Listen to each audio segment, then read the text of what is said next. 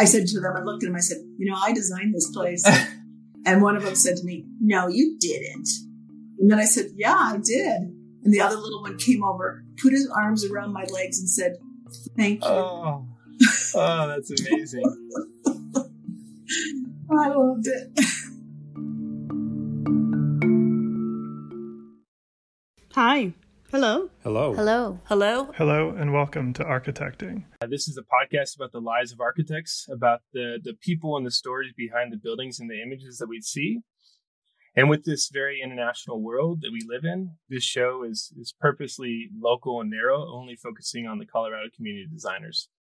I'm the host, Adam Wagner. Uh, and if, if you've been listening to this show, you can already tell that this episode is a, is a little bit different. We've we've done twenty-three interviews in, in total, and that whole time, uh, we've never had any landscape architects on the show. So uh, now I'm going to rectify that uh, here with this one, and, and we're going to have three landscape architects on at once.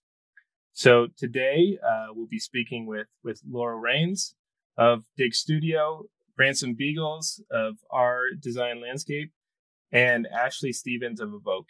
Um, Now, now this is a, a select group of, of Colorado designers representing uh, a range of, of firm sizes from large and medium and small. Um, but one thing they, they all share in common is uh, their recent addition uh, into the Modern Denver article entitled In Praise of Place. Um, now, of course, this is a, so this was a well-written article by the talented Vanessa Kaufman. Uh, but you can really only fit so much onto a few pages uh, about the, the depth and the experiences of a of a designer and what it means to work in a place like Colorado. So I've invited these uh, three firms on the show to continue this conversation. So this this will have uh, this will be a two part uh, talk. So first, each guest will have the opportunity opportunity to introduce themselves with ten slides in about ten minutes.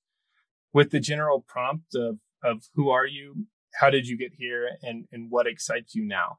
So, and then after this, we'll come together for a, a discussion uh, to expand on some of the topics brought up by the articles uh, and by the article and, and just some of the issues of the profession in Colorado in general. So um, without any more ado, I'm going to turn it over to Laurel uh, to tell us a bit about herself. All right. Well, I'm starting out with who I am, and I have to confess I stole from a poet named George L. Lyon, and I wrote a poem about who I am. I am from crisp winter nights, tipping barrels of water with my father, freezing our yard into an ice skating rink. I am from wooded Adirondack Heights, trailing behind my mother to identify wild, wildflowers. I am from sisters named after ericaceous plants. Holly, heather, and laurel. I'm for, from bird watching with strange people more colorful than the birds. I am from cross-country road trips, traversing the entire country's scenery for six weeks, twice. From Finger Lakes country, swimming, sailing, and skiing, ears of New York State sweet corn sprinkled with homemade garlic salt. From staying up all night to secure a camping spot at the top of Mount Washington, to ski down death-defying slopes in a bathing suit. I am for Ver- Vermont winters, so cold your nostrils freeze, from the seventies, streaking, drugs, war protests, and environmental causes. From Harvard to study juxtaposition, composition, architecture, and landscape as art. A business partner husband for thirty-five years, two children now grown. I am from untold pounds of homegrown produce, and buckets of compost, worldwide travel exploring places others have built at all sizes and scales. I am from the desire to do good, to make a difference, to produce beauty, to save the planet, to make lives healthier and happier by designing places for people. Where did I, how did I get here? Well, It's a long, it was a long journey because I'm, I'm kind of old, but in under, undergraduate school, I started out in zoology. I wanted to be Jane Goodall, but my mother helped steer me towards an ornamental horticulture program where I studied plant and soil science, science and landscape design. And at graduate school, I studied, as I said before, landscape as art and the idea of conceiving the design of buildings and sites as one conceptual whole. After graduation, I moved to California and eventually made my way to Boulder and started my own firm, the Office of Hyatt Rains and Vitek. We, we like to think of ourselves as the small fish eaten by the bigger one, E D A W, who at the time was the largest landscape architecture firm in the world when we joined them. They had fifteen hundred people. We were swallowed next by AECOM, which at the time of the merger was forty-six thousand people worldwide. And Dig Studio spurted out of the top as a tiny little goldfish of four people in two thousand twelve. We started Dig to have a closer relationship with our clients and our work, and have grown it from four to over thirty in Denver and in Phoenix. As H R V, um, in the late eighties, there was no work in Denver. We found resort and hotel and residential work, believe it or not, in Arizona, Las Vegas, and Southern California. When we finally broke into the Denver market, they called us the stealth bombers of landscape architecture in Colorado because no one had ever heard of us. Coors Field was one of our um, exemplary projects and an example of our growing urban design portfolio. We paved the plaza on Wine Coop with old brick cobbles found under layers of asphalt on the site. We designed a miniature baseball diamond filled with engraved bricks people purchased to fund the public art project. And the words of "Take Me Out to ball, the Ball Game" were playfully engraved in the surrounding band around the ballpark. Amazingly, less than twenty-five years later, this plaza is already gone. At E D A W, we were brought to markets all over the world. The plaza we designed for a new light rail station in Bloomington, Minnesota, is an example of narrative or conceptual story informing a design. The patterned rows of planting harkened to the agri- agricultural pattern surrounding Minneapolis. An arced fountain form cutting through the planted grid was inspired by aerial photos showing natural waterways cutting through farmland. Diagonal paths mark the important bird flyways and the direction to the airport, which is the light rail's end destination. The iconic central sculpture, made of large vertical logs with fins of metal and light, symbolizes the historic stands of mature hardwoods that once grew near the site, and identifies the station clearly for travelers. This place is an example of the power of public to attract development. It was built first, and the surrounding development followed. Well, early on, we followed our clients from Coors Field, and we have worked in Stapleton now, now Central Park neighborhood, for over twenty years. The vision for the neighborhood included knitting the new into the old by extending Denver's City Beautiful movement parkways, connecting neighborhood parks into this brownfield development. Conservatory Green, shown here, is an exemplary example of public space that welcomes neighbors to play, dine, recreate, celebrate, and be entertained together. In these times of epidemic loneliness and social division, the role we as landscape architects can play in bringing people together is essential to help build trust and understanding instead of conflict. When we started working in Central Park twenty years ago, Denver parkways like seventh Avenue or Monaco Boulevard reflected the imported European landscape expression of the City Beautiful era, with green lawns and imported plantings. At Central Park, we began to morph this landscape aesthetic to be more regionally appropriate one. Westerly Creek Park was one of the first parks in the Denver park system that was based on the Sand Hill Prairie ecosystem. And Denver Parks had to form a whole new maintenance division to learn how to maintain this natural type of park because they've never seen it before. As this photo of Beeler Neighborhood's fifty-ninth Avenue shows, this idea was also applied to the parkway system, to the median landscapes. Instead of lawn, the landscape is rough and rugged, with lo- local sandstone walls, fallen trees, and swaths of low water use plantings. The median is still the neighborhood connector, but in a more ecologically sound and locally appropriate design. What am I passionate about? The possibility of designing open spaces to improve equity and social, physical, and emotional health is one of the most compelling things to me at this point in my career. Shown here is Paco Sanchez Park, which we recently completed, just opened in second phase in two thousand twenty. Paco Sanchez Park was selected by Denver Parks as a place to invest because in because the surrounding neighborhood was underserved, low income, and the children had the highest obesity rates in the city. The goal was to design a place to encourage people of all ages to get outside together and get moving. The Colorado Health Foundation provided a grant towards construction that included a study to evaluate the park before and after the improvements. Before the park's renovation, only three percent of park users were observed playing.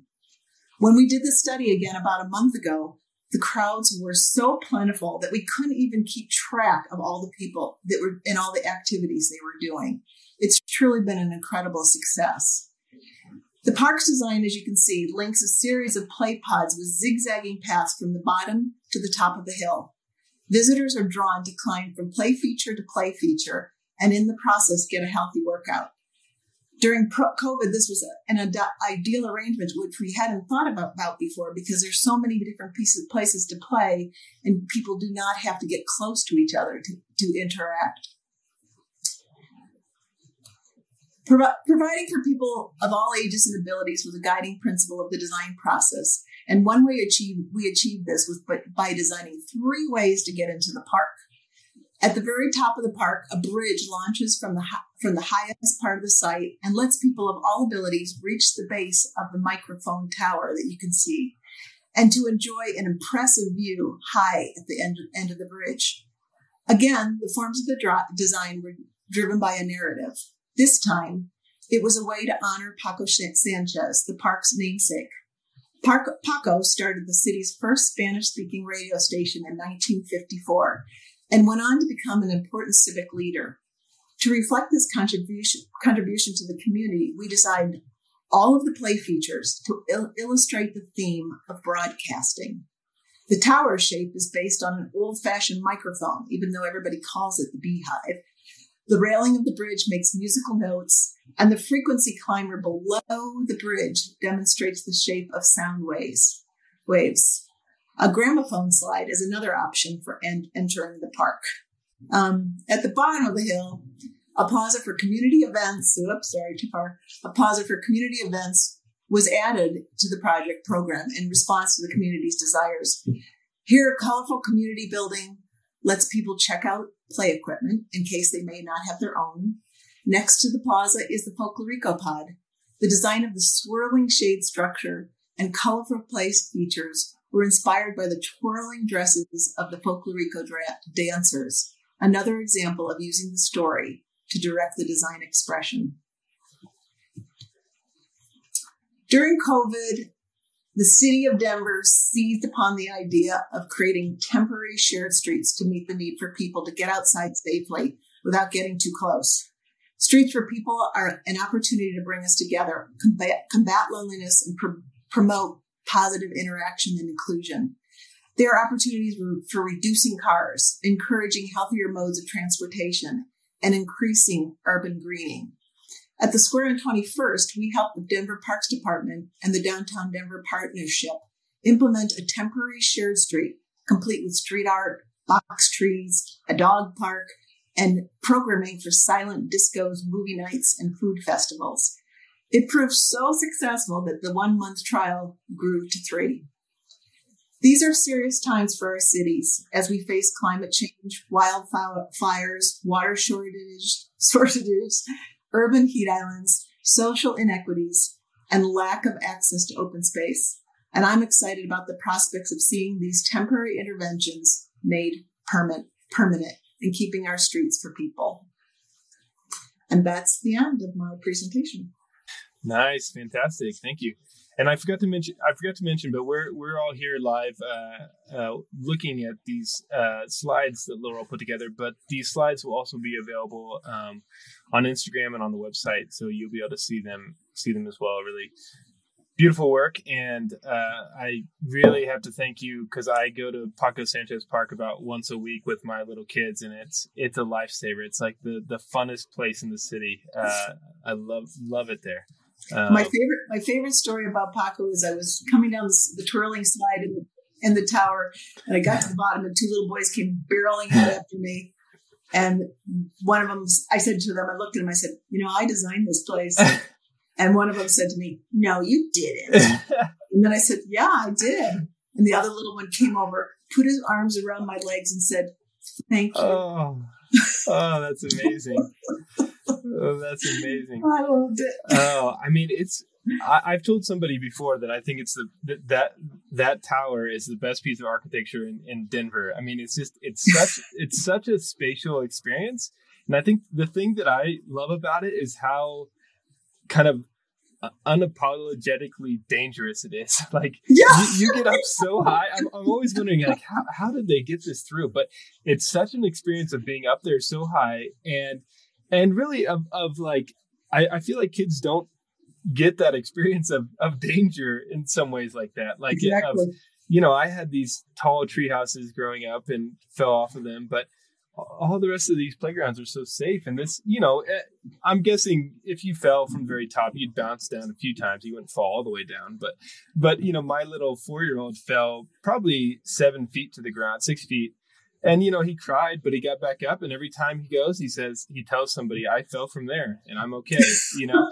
And, uh, but just just the experience of, of, of, of allowing that. And then, like you're saying, there's just so many different um opportunities and and um, really spatial experiences that are are fantastic, especially inter- intertwined with that narrative. Um, well, I really and I really like to watch the big kids teach the little kids mm-hmm. different ways to get up, and it creates that social interaction that I was saying was so important to me. I mean, that's really gratifying that it, kids that don't know each other help each other, and it's that that's a lot of fun. Yeah. Or they also invent types of play there. You know, there's so many different ways to play; they just invent them, which is really fun to go watch. Where, yeah, it's it's it's not a it's not a prescribed play set, right? Yeah, that's that's the other thing that's so powerful about it, that it's really just, like I said, it's like it's a it's a spatial experience. It's it's different spatial types that you can interact with in different ways, and um, yeah, well, thanks.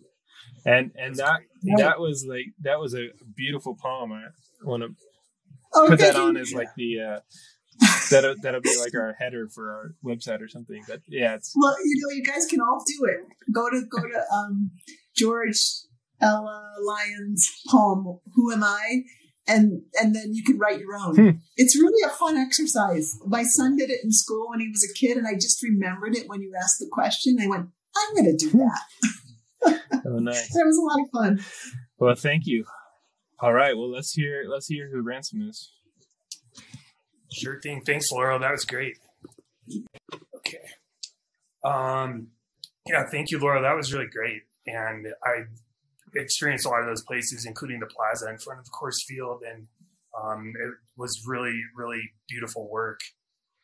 Um, so, yeah, to tell my story, I really, I have to tell the story of myself and my business partner, Ryan Manning, uh, because we kind of really grew up in this field together. We sat next to each other all through college in uh, the landscape architecture studio at Colorado State. And right after we graduated, we were really young, we had a chance to start our firm. And um, so a little bit about us, Ryan grew up in upstate New York in the Hudson Valley, which is the picture on the left, on a farm, a dairy farm. And he is in a family that's from seven generations of farmers of that area. And I grew up uh, in Durango, Colorado, which is the picture on the right. And one common thread we had is both of the places that we grew up, uh, the land and uh, the environment around us was really important, because for Ryan's family, it was their heritage. It was the agriculture and living on the land. And for my childhood, it was it was camping and enjoying the river and going to places like Mesa Verde and seeing the ruins. Um, so, you know, we grew up in totally different parts of the country, but we really hit it off and we were able to start our firm. Um, and when we started it, we had no experience and no portfolio. And the only work we could get was residential gardens, because mm-hmm. we would meet with people, and when it was a bigger project, they would say, oh, we really like your story, but, you know, you don't have any background, so we can't, you know, take a risk and hire you. But people that had a residential garden thought, yeah, we'd love to give you a chance. Um, and we started at a time where uh, there was a recession going, so there wasn't a lot of money. And what it taught us was how to do a lot with a little. And we had small projects, very tight budgets. So everything we did had to count. And if it was simply just where we placed concrete and lawn, that sometimes was all we could do or afford. So we really learned this um, really detailed and kind of minimalist approach to design.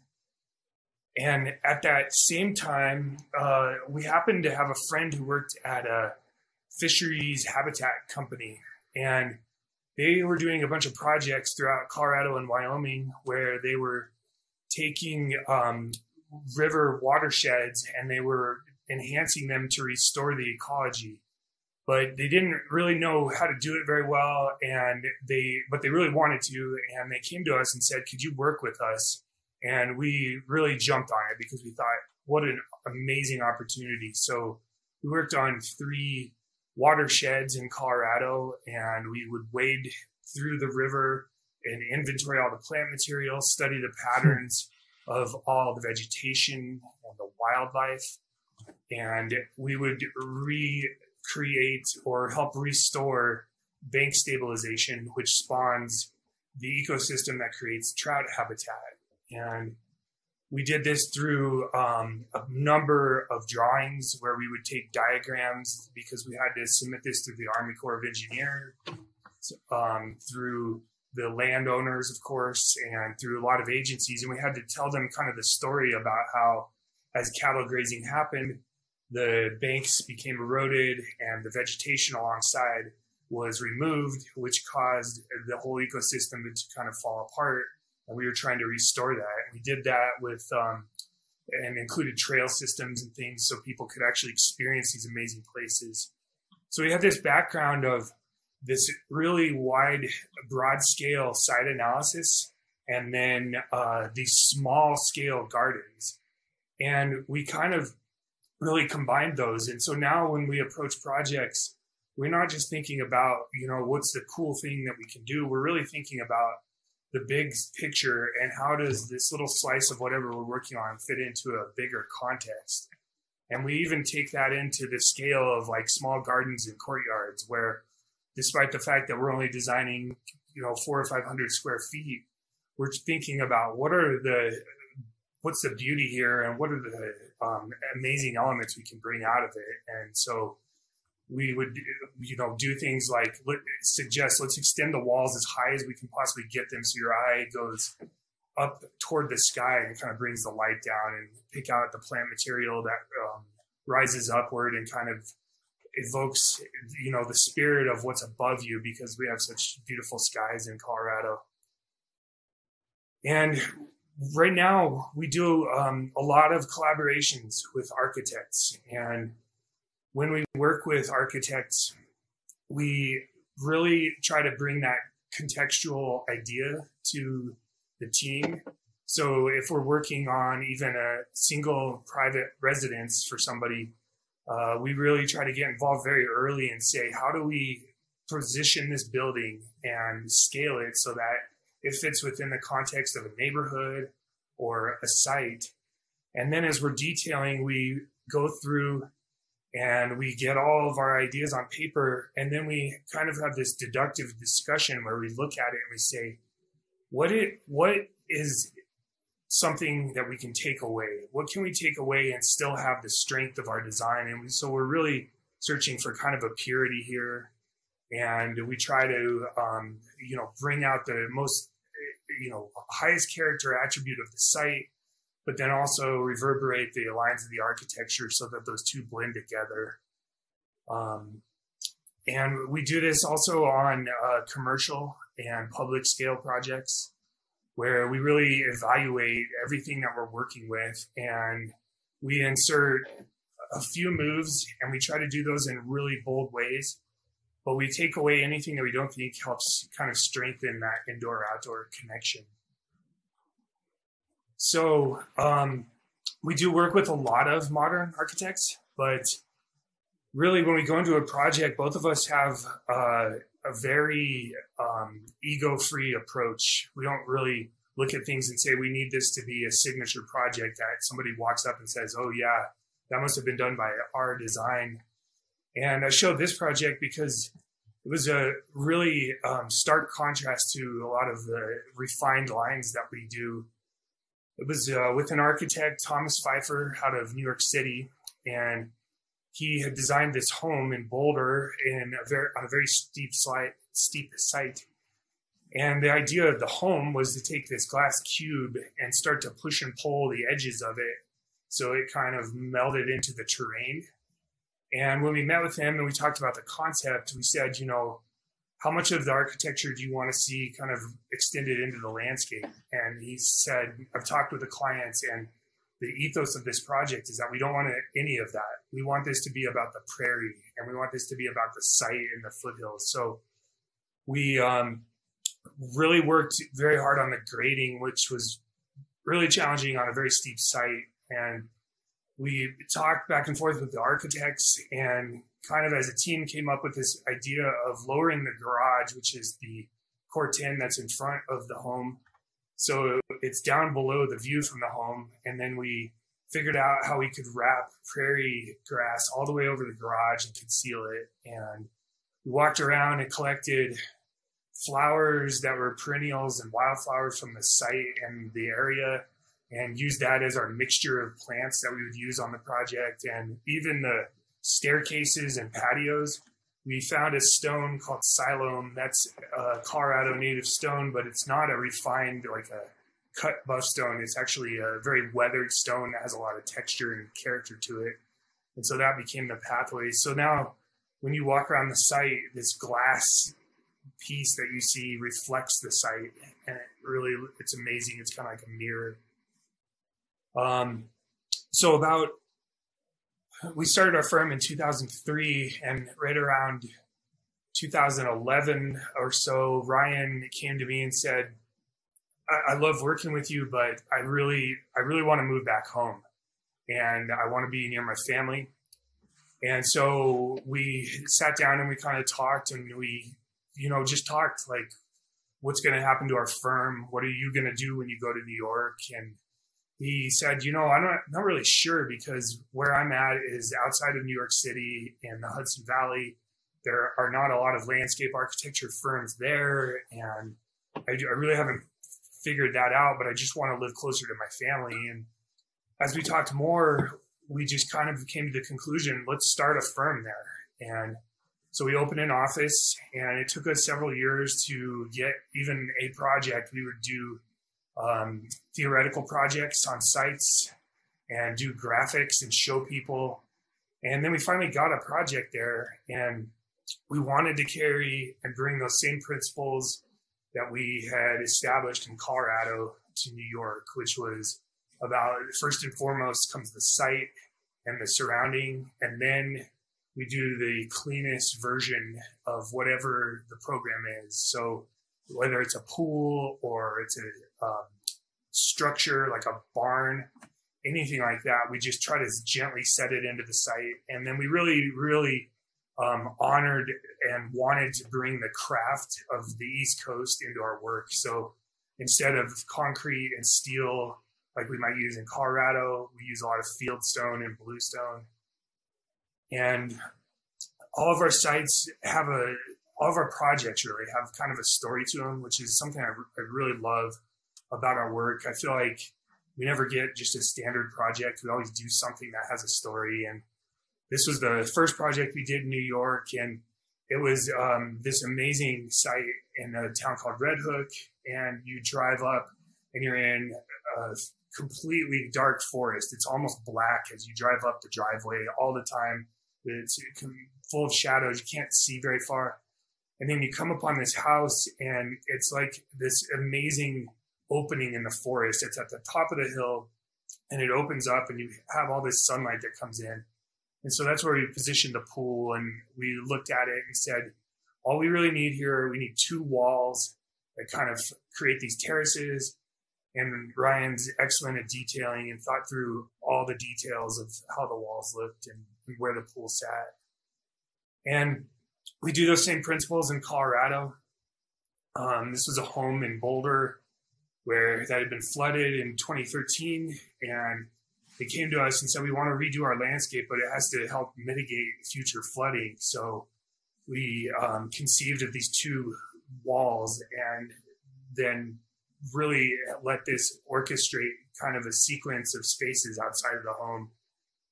And the house was, again, uh, kind of this respite from a very dense neighborhood, and opened up, and you suddenly have this uh, view to the Flatirons, and you get all this sky. So we created a reflecting pool to kind of bring that to the ground plane.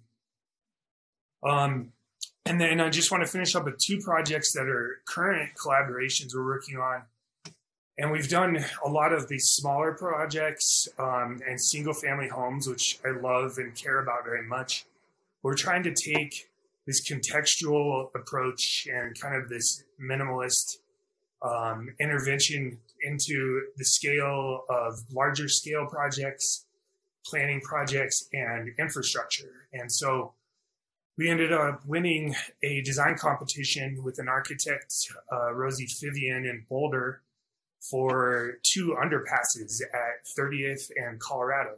And these underpasses are basically tunnels that are going to run under the street, and they're going to connect the University of Colorado research campus with the main campus.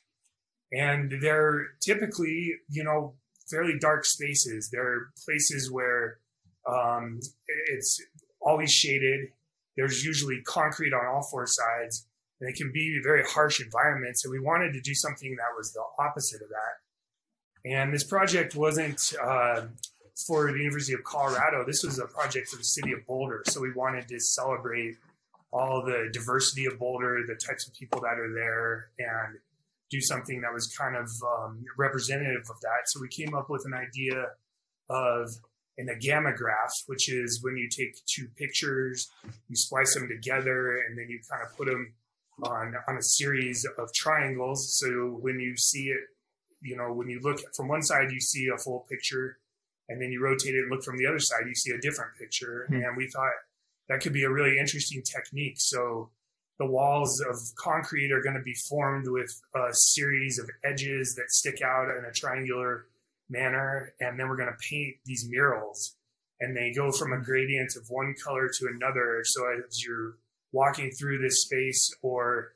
riding your bike, you'll see this color change, indicating you're going into a new place.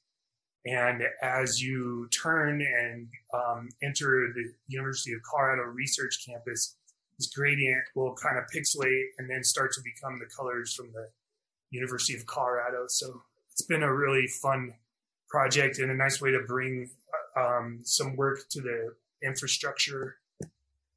And then the last uh, slide I'll show, this is a project with a young firm, A twenty-one, very talented architect, Joey.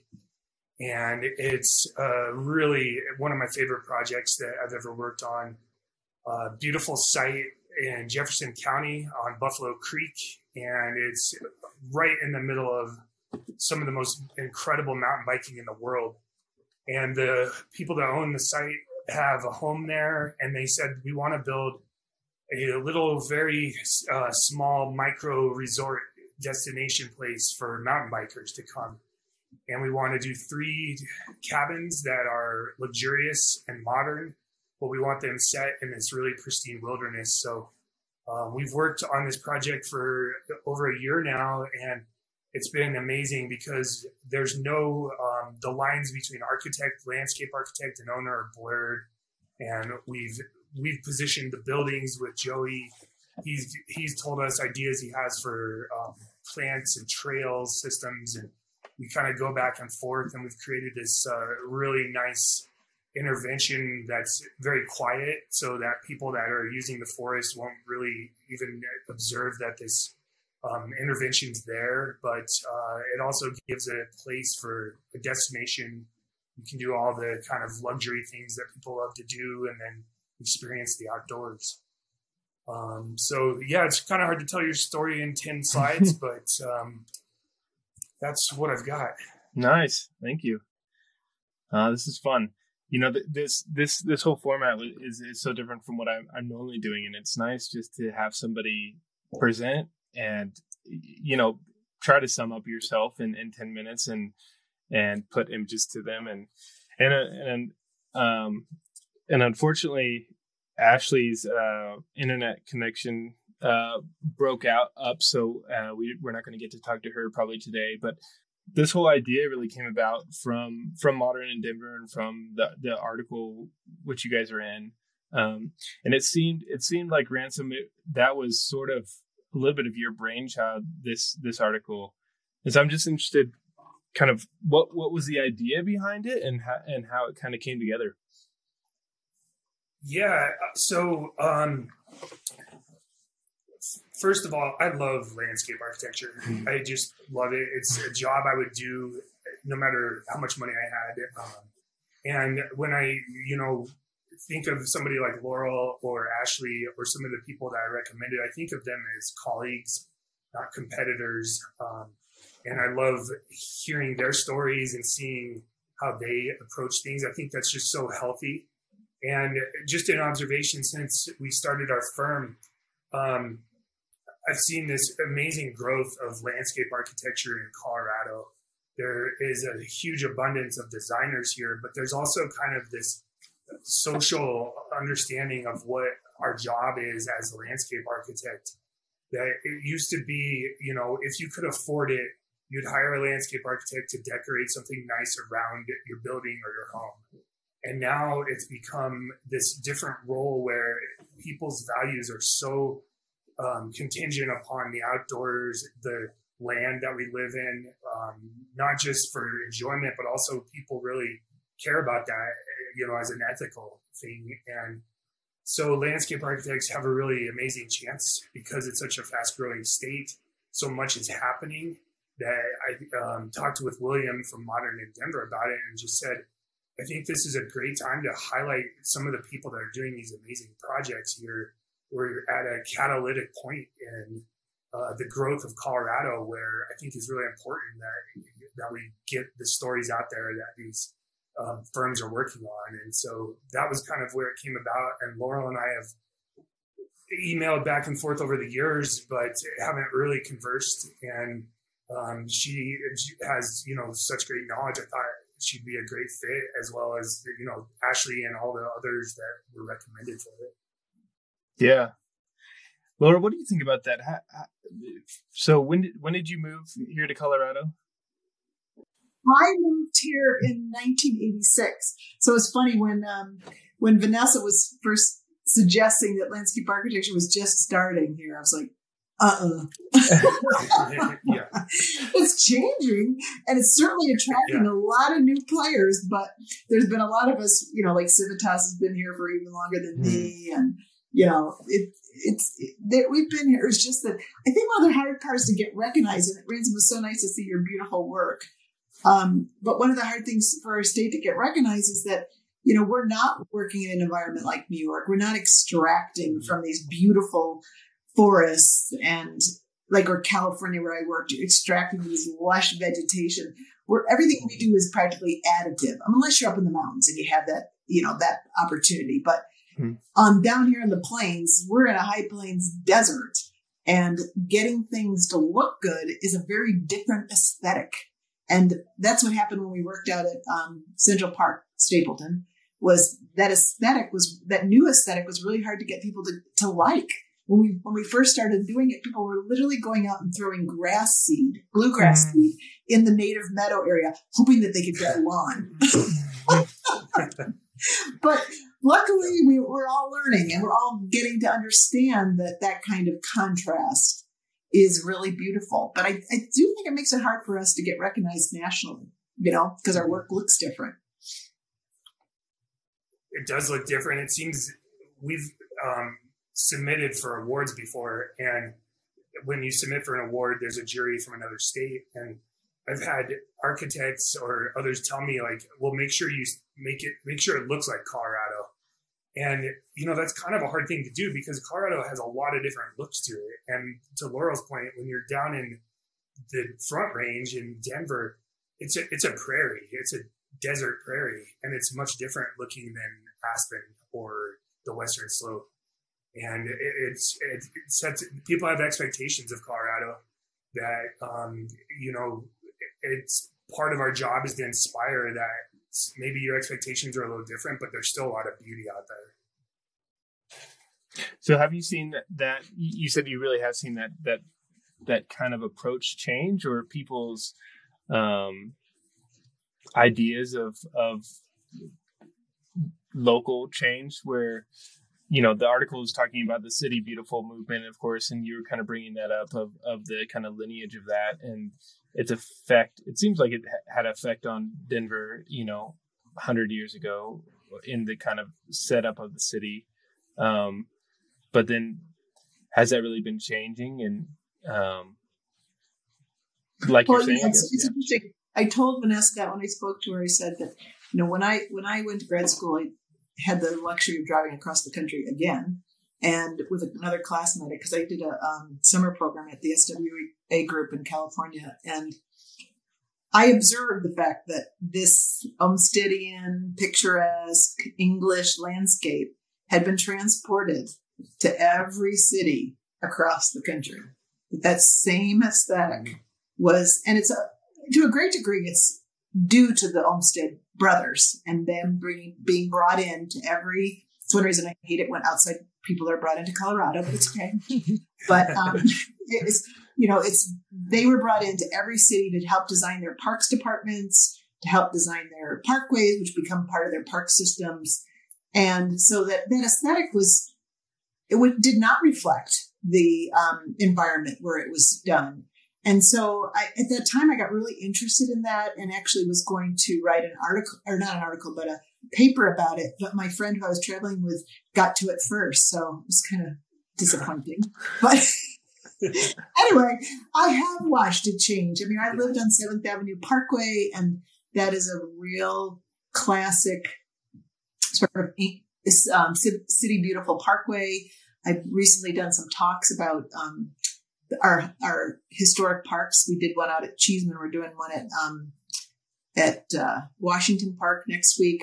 Those places were designed with, with an aesthetic from that era. But if you go out to someplace like um, Central Park neighborhood, the parks aren't like that anymore. It's really changed. And we're working on a park right now up in northern Denver, where it's actually eighty-two acres that have been land that has been carved out, still available.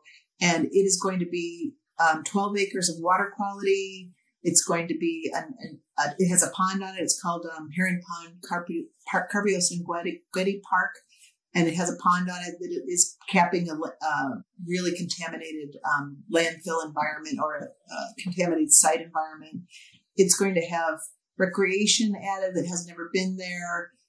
But the aesthetic is all going to be of Colorado. And we've submitted that for award. We got an award here in Colorado, but yeah. getting one nationally? Impossible. Mm-hmm. We couldn't get it. And we got a presidential award here, but we couldn't get one um, the national, even though it's such a cool project. Yeah. It's not one that I'm leading. Um, Gretchen Wilson, my partner, is. But anyway, Um, I do see it changing. It has changed a lot in the years that I have been here. And Ransom, I'm sure you've seen it too. I don't know how long you've been here, but um, it's changed a lot. Yeah, I, I think it has. And I, I don't know how you've, the interaction's been with your clients, but I've noticed in the past, I don't know, ten or twelve years, that we have, we used to have to um, try to sell the beauty of the prairie, sell the beauty of the native landscape here. And now we have clients who come to us and say, I, I embrace, that's why I'm here. I understand that. Like that dry winter grass look, I'm okay with that. And that is a huge transition, because a lot of times we had clients who came from the Midwest and said, what I'm expecting is to do my maple and my bluegrass lawn. And that that's a beautiful landscape to me. And now I think people are just seeing, you know, there is some beauty. There's a tremendous amount of beauty in what, you know, the native landscape that we have here. And then as you go to the mountains, it sells itself pretty easily. Another idea that was kind of brought up in the article was this idea of, of timelessness within landscape architecture. And what, what do you, what does that mean to both of you kind of in your work? Well, it's interesting because I've seen eras. I've been doing this long enough that I've seen eras that are not particularly timeless. Like when I started, it was in the eighties. So it was like um, P O M O, you know, and everything was postmodern. And the, the, a lot of the landscape we were doing reflected those times. And, and I've seen change, you know, that that is not what is in or what people are interested in any longer. People are interested in things like Ransom's doing, cleaner, simpler lines, which also reflects um, hopefully using less materials, being more ecological, um, easier maintenance. There's a lot of advantages to doing that that I think people have recognized. So, but I do think that what's so interesting about what we do is it changes over time. We have to design with the idea that it's not going to be static. Um, it's, it's matter of fact, when we did Westerly Creek, the whole drainage way that runs through the creek was designed.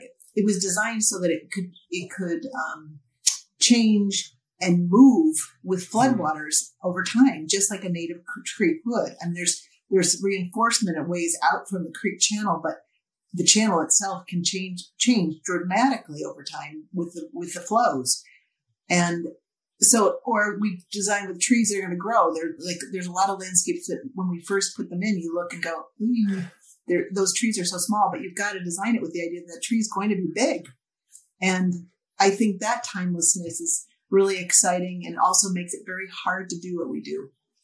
I, it takes, I think it's some, in some ways it's harder to be a good landscape architect than it is to be a good architect. Yeah, I don't know if you agree. Adam. No, that's interesting because I, I, I I've never thought about that before. Where where you you design a building and it's it's pretty much what it is, right? Through through time. Mm-hmm. I mean, things might age or change, but but the idea that you have to be patient in the you you have a vision, but you have to be patient to wait for those trees to grow or the things to change, or um and and embracing that change is yeah an interesting idea. I think you hit the nail on the head, Laurel. I have always. I've never been real comfortable with the term sustainable.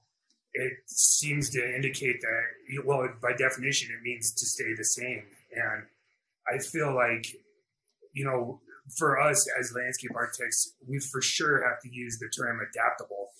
And that is because you look around us and everything is evolving and changing all the time. And even in the most controlled landscapes, like if we do a perfect alley of trees, for example, they might look like that day one, but they're never going to look that way after that. I mean, even with all the maintenance in the world. And so we have to be thinking about our landscapes as, rather than fight the fact that they're going to change, embrace that and kind of work with it. And that's something that we are trying to explore more as we think about things like planning and, you know, do things have to be so static? I think timelessness for a long time meant well-crafted and this powerful statement. But now I think it's more about something that can evolve and acknowledges the fact that it's it's going to happen. What uh, I'm interested, you know, I, I had I had these three, you, the three companies on here in a in an idea of sort of size, uh, and it's it, uh, of. of of Dig Studio being the largest, and and Ransom, I think you're about five or six people, and then Evoke was two.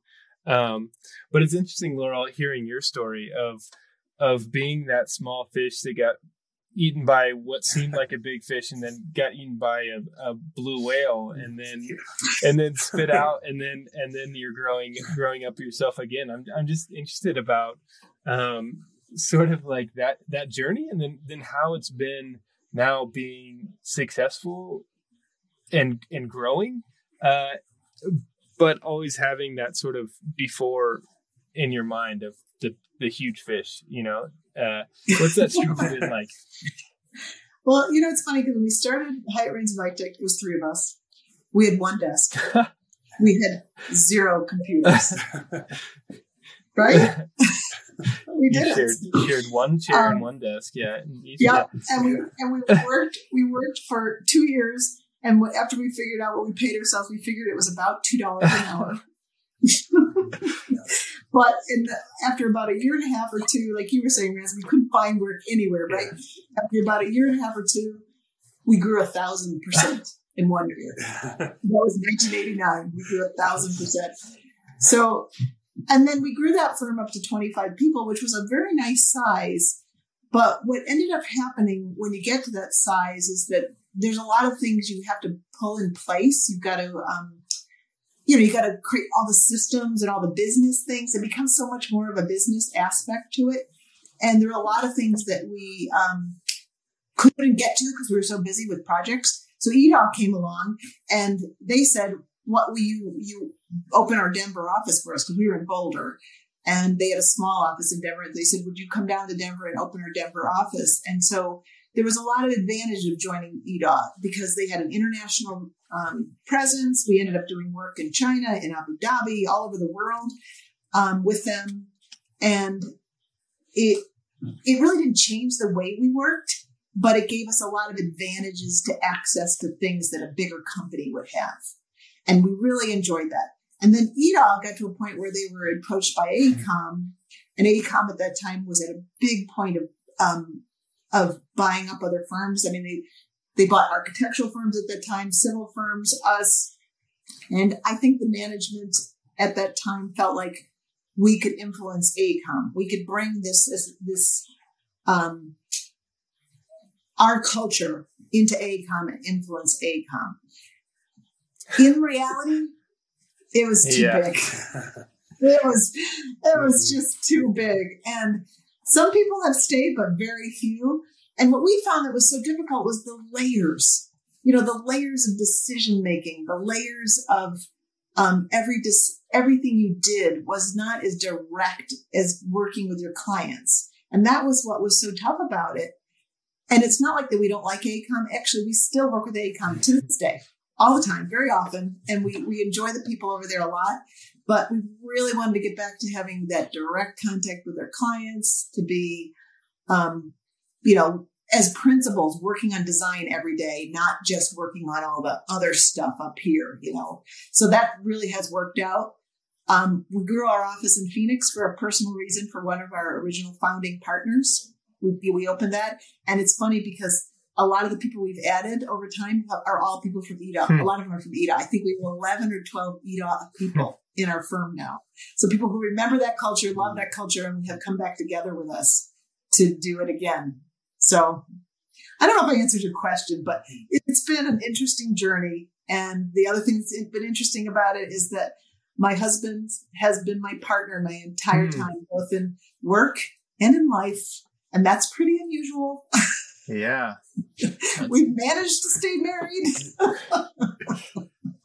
That's a good stretch. I'm I'm also married to an architect, so I need I need to get some advice after this. Uh, okay, I, I have a really good one-liner that will help you a lot. Yeah, well, well here, show for, share it for everyone. Yeah. Well, what we learned very early on was when you ask a question, preface it with, I want an answer as a business partner, or I want an answer as a spouse. Oh, nice. I already see that that that stopping so many arguments right there. That, this whole podcast. Was because you want a totally different answer if it's as a spouse. You want it, it's different. That's awesome. So so then Ransom, so is, is that you're about like six people right now, or? Yeah, there's we have four of us in Denver, um, really amazing people that we've had to work with, and you know, people that like love landscape architecture as much as I do, which is really great. So there's uh, four in Denver and two in New York right now. So it's still a very small firm. But when did you start Ransom? I keep wanting to know that because my mind wants to just remember when it, when it was. two thousand three. Okay, but you went to school here earlier than that. Yeah, um, yeah, I went to C S U. Started there in nineteen ninety-eight, and um, yeah, our first project was on national television. What was that? Home and Garden Television. We did a residence, and we won a competition for a home in Fort Collins on a show called Landscapers Challenge. Hmm. And everybody thought we were going to be rich. Yeah, we were, we were not. Take still. Off. Yeah. Yeah. Yeah, that's funny. That is so great. Yeah.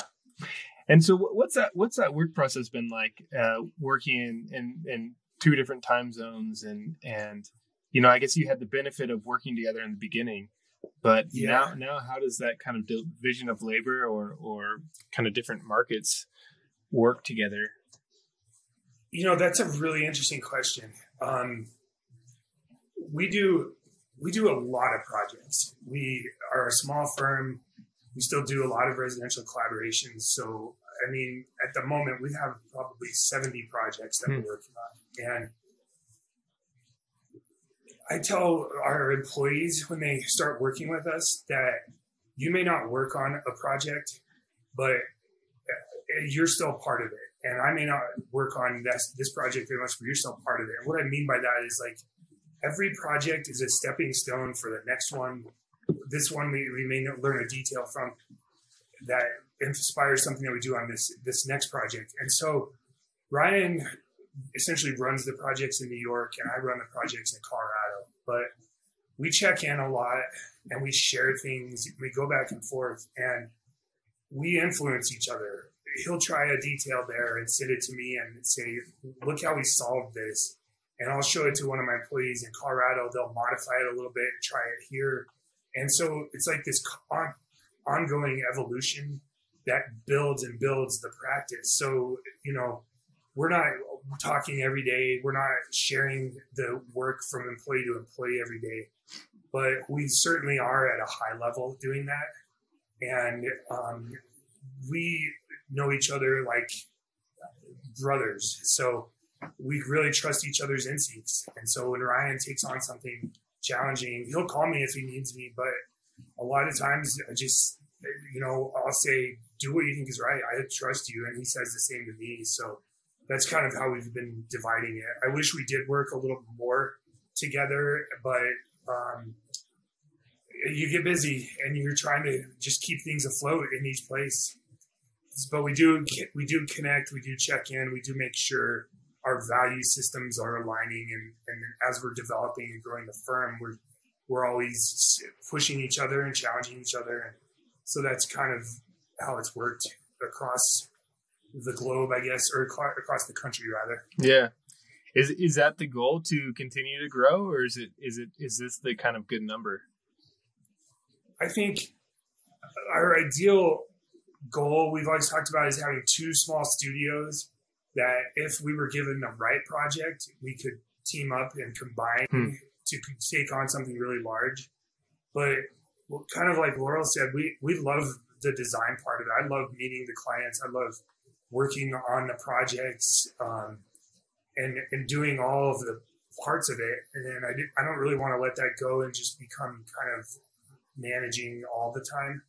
And Ryan's the same way. He's very interactive and he's very hands-on. And so, you know, our our goal is to have maybe two studios of four or five in each place and kind of continue to work on smaller things. But then when the opportunity arises to get something bigger, we'd love to have the power to do that as well. Yeah, nice. I'd say the tipping point is twelve. Yeah. Okay. Don't go above twelve because then you have to go to twenty-five. Okay. Yeah, I was going to say, you passed that a while ago, Laurel. Uh, yeah.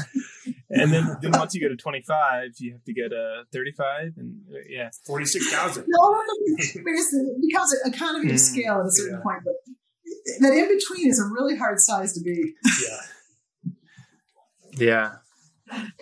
Well, you know, I love. Um, You know, I really just started this podcast just because I like, like you were saying, Ransom, like you, you, you've talked with Laurel before a little bit, but never met. And I just, I love uh, connecting with people and just hearing, hearing stories and connecting other people. And, um, and, you know, as an architect, it's just mostly been architects, but, but I, I I'm definitely trying to kind of expand out and, and get this more, uh, a fuller understanding of the design community within Colorado. Um, so what, what would you say, w- what is your idea of community within Colorado, sort of, um, for each of you, of who, who you interact with or, or how you engage the design community? That's an interesting one. Well, we're, in, we're, our office is involved in U I. Hmm. Our office is involved in Downtown Denver Partnership, you know, cause we do a lot of urban work. Um, And we're involved in A S L A. We're involved in A I A. I mean, I've done talks at A I A conferences before and things like that. Um, but it, you know, it's interesting because Ransom, the work that you're doing with architects is really beautiful. And I, when I was in grad school, I was lucky enough to do a joint studio and worked one on a project, my thesis project, with an architecture student and me, and produced an incredible project that came completely from site and, and um, architecture working together.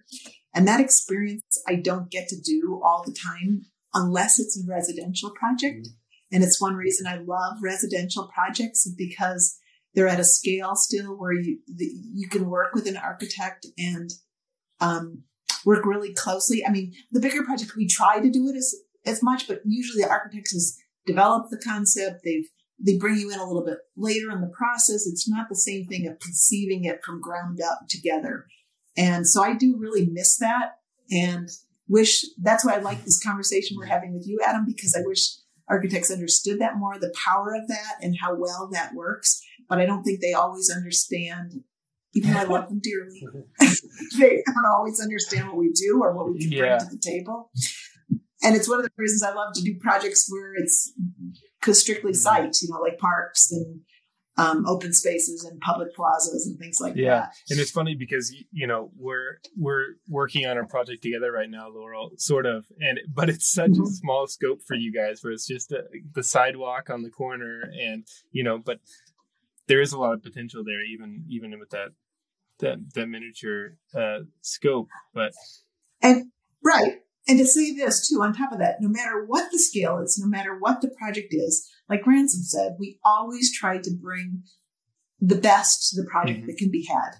The, the the best concept, the you know, the best materiality, to make the biggest bang for the buck for the client's money, whatever it might be. But we never treat a project like yeah. it's just, eh, you know, mm-hmm. we just don't do that.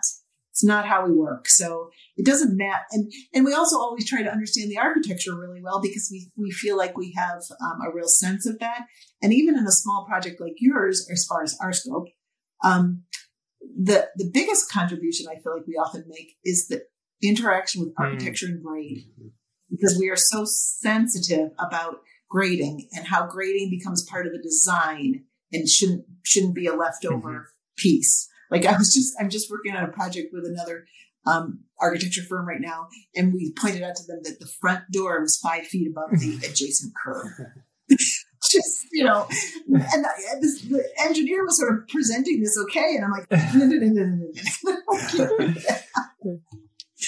So anyway, grading is a wonderful tool, and I find it a very artful tool, and I love it. And any project we could bring that to, um, no matter what it is. Yeah. And I think, you know, Ransom, it's, uh, I'm, I'm really pretty jealous of you. I mean, of just, of being able to engage with these architects, you know, especially like Thomas Pfeiffer and like Flato and, and Joey, like you're talking about, and Studio B, whose office you're in right now. And you're working with my wife at Gensler on a project. And, um, but yeah, that, that community in itself has to be pretty interesting, of, of plugging in with different designers and, um, yeah. Yeah, it's been, I mean, it, like one of the things I love about residential projects is all the clients are different, but man, all the architects are different too. And they're quirky, they have different things they care about, but they're all, they, they, they become friends. I spend a lot of time having discussions like this with architects outside of work. And I just, I love hearing the way people see the world. I just think it's really fascinating. Um, and, and I feel really lucky to, you know, some weeks I'm in seven or eight different architecture offices and experiencing different cultures. Um, and I try to bring that, like in my personal life, I I love D Js. I once in a while D J for fun and try to reach away from architecture, landscape architecture, and into art and music and those kinds of things for inspiration and dialogue. Just, you know, you, you'd be amazed at the lessons you can learn from like a really good chef about design. And I really enjoy that kind of discussion too. And it kind of also gets you out of this, here's what I do and here's what this person does, kind of blurs those lines, which is really great. Yeah. And hmm. you know, that's prompted me to think, Ransom, the other thing is that we work a lot with engineers. And I, I mean, you do what we do. And yeah. that collaborative yeah. process has become more and more and more interesting over time because of the the things we're trying to do with water quality, with stormwater management, with and all the innovation that's trying to happen to help solve some of our problems in our urban settings. So that's another whole group that we tap for ideas and they tap us for ideas. And so. Absolutely. Yeah. And we, we've had, we've had a chance, especially in our Phoenix office, to work with some really fun architects too. Although we've here up here too, but Lake Flato, and um, we're doing a cool project down there with them for the the um, Scottsdale Civic Center is being redone, and we're mm. Lake Flato's on our team, and they're doing a couple other projects with them too, which is fun. But yeah, I love that cross pollination. Yeah. It's you know, Adam, with we're, we hadn't worked with you guys before. So I hadn't, my yeah. office had, but I hadn't. And it's it's just fun to meet different people and have that cross-pollination. And often I, I find myself um, sort of educating people on what we can bring to the table. And that that's a really fun process too, because I can, I'm kind of a natural educator. So I like to do that. Right. It's such a diverse profession that you're yes. in uh, uh, of, of scales and of of kind of program, and yeah I think under under understood by the public. Yes right? oh, no. yeah uh, I mean, all the years I've done it, it's yeah. still never understood. no yeah no. yeah you just pick trees, right? yeah exactly That's you just you do shrubs. yeah. They'll say, do you, you guys plant that stuff? yeah. I'm like, yeah, yeah. Do what do you do in the wintertime? That's what I get. What do you do in the wintertime? Yeah. Oh, yeah, what do you do in the wintertime? Oh, yeah, you get that all the time. yeah. Uh, well, that's awesome. Well, you know, thanks, guys. I appreciate you you coming on, and this this has been fun. Unfortunately, you know, we le- lost out with, with Ashley, but um, darn. Hopefully, we'll be able to do it again. And um, I think I'm going to try to have a have a big. big party at the end of the summer with, with all the people on the show and, and, and others in the design community, a big barbecue or something. So uh, I want to see see you there and see you in person. So thanks for coming. Yeah, on. I look forward to listening to some of your other ones too, now that I know. Yeah. Thanks very much for doing this, Adam. This is great. Yeah, thanks, guys. Okay.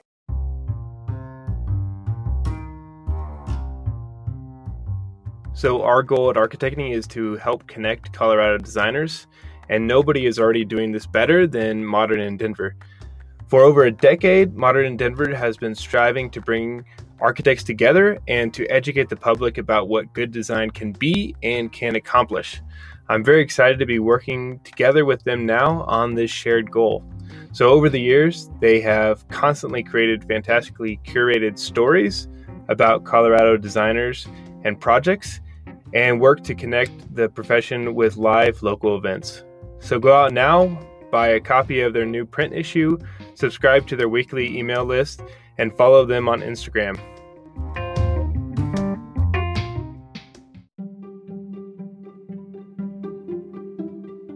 Thank you for listening to this week's show. You can visit architecting dot com, that's architect dash ing dot com, to see images from this week's guest. And please rate and review the show wherever you listen to podcasts. Have a great week and keep connecting.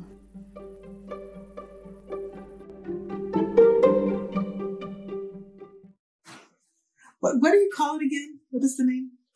Uh, architecting? Yeah, you know, it's really funny because um, a friend of mine coined a word called archagawking. Yeah, archagawking, yeah. And he coined it because we all, you know, us collectively, always travel and go places to gawk at architecture, right? That's awesome. Right? Yeah. I think it's a great yeah. term, yep. but I, I've used it many yep. times and people don't always get it, but I, I kind of like to coin that. Oh, right away. Yeah, that's nice. Especially when you're married to a, a designer, yes, right? Yes. Like that's all. You, oh yeah, yeah. Yes, our poor children. We've got, we've yeah. taken them everywhere. Architecting. And but you have no pictures of them, right? You just have pictures of architecture yeah. and landscape architecture. Yeah. So hey guys, can you move for a second? I need to take a picture of this detail. Yeah. Yeah. yeah that's funny. Well. What were what were some of the biggest takeaways that you, you got from, from grad school, and like who, who was kind of influencing you there when you were there, Laura? Well, I was really lucky that the chair of the department when I started was Peter Walker, mm-hmm. who is, you know, a starchitect when it comes to landscape architecture. Yeah, yeah. And he, um, he, he was the one that, it was really interesting when I went to school. Um, it was right after Ian McCarg had written his book, Design with Nature. Mm-hmm. And that was in the seventies, and everything had gone environmental, ecological, you know, everything. There was very little design going on in landscape architecture. It was all mm. site analysis and all that sort of stuff. And Pete Walker was really, really interested in landscape as art. He was really interested in like Sarah as an architect, I mean, as an artist, and his work is how, in, you know, site work as art.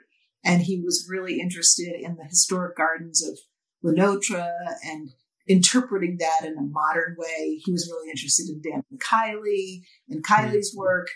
So he he he was changing the focus of design at Harvard.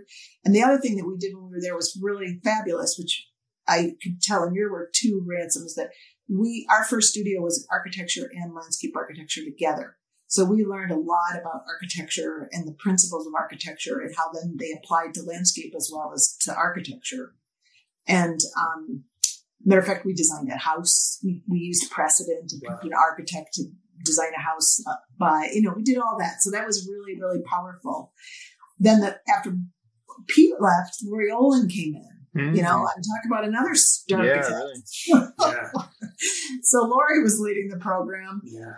And my last year, I really wanted to do a joint studio because I was so interested in the overlap between architecture and landscape architecture. And I asked Lori if we could do one. And he said, he told me no. And I thought it, thought it, thought it, but he said no. But at the very last minute, over break between, um, between fall and spring, Michael McKinnell, who's another star. Michael McKinnell was the f- most favorite architecture professor at the university at that time, at G S D at the time. He realized that everybody was doing urban studios. So he said, huh, I want to do a suburban studio. So we can do that joint studio with you, Lori. Nice. So we got to do a joint studio. And it was fabulous. So not only did I have Lori as a professor, but I had Michael McKinnell as a professor. Huh. And it was it was awesome. It was really, really awesome. I learned a lot. Were, were, were you integrated in, in at the G S D in, in the trays there? Like, were, were you working next to the architecture students, or no, they no, kind of segregated? No, no. Yeah, um, they get. We had our own tray. They were in the trays below us, mm. and then urban design was up on the upper tray above us. Hmm. So yeah, we were definitely separated. But but I worked with this one student. He and I designed the entire project together. It was a corporate headquarters on a um, Olmsted estate in Western Massachusetts. So like I was saying, Ransom, that idea of carving out of woods, you know, yeah, yeah, yeah. Olmsted had created these spaces that were very defined by the woods and open meadows, you know, like Central Park is. And yeah. we, we put our, our, to be sensitive, we put our corporate headquarters in the woods that you just discovered by coming around and, and coming from a different direction and mm. finding it. And it was completely integrated. It was a really cool project. Too bad we couldn't have built it. Mm. But anyway, I learned a lot from that. It was a neat time to go to school. Yeah, I bet. Yeah, I mean, just that would have been incredible. Just that environment of Cambridge is is magnetic. It seems like. Yeah, yeah. Um, it, it was neat.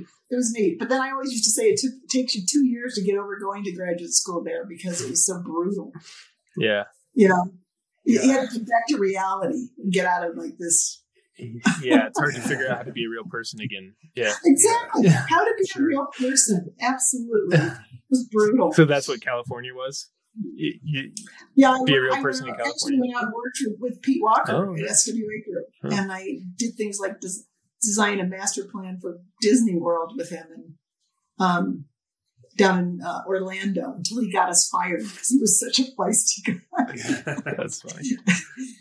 And so, yeah, I worked for S W A Group for a couple of years. It was a great, it was a great um, studio or office to work for. They had a wonderful aesthetic and still love that place. And then came to Colorado because my husband wanted to come. So, but it's, I love, I loved Colorado. I didn't ever think I would stay. I always thought I'd go back east. Yeah. And how many more, how many years later, I'm still here. It grabs you. What what was that program like at, at Colorado State, Ransom?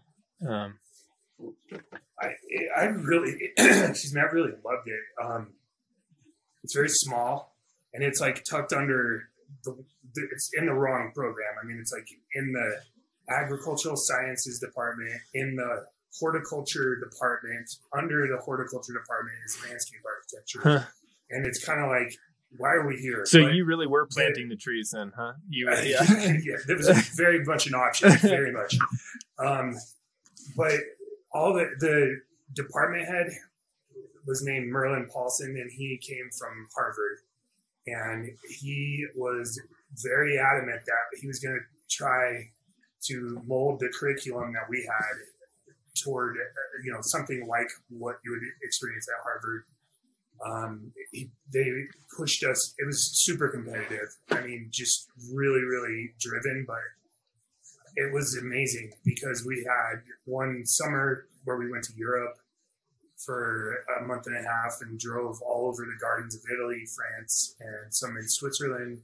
And one of our professors knew all these, he's, he'd done it for fifteen years. So he knew where to go. It took us to all these places, knew where to take the, you know, the killer picture, and we sketched and drew. And um, it was, it was just awesome because it was very much a self-motivated program. Like, they kind of gave you the project, and then you either sank or swam.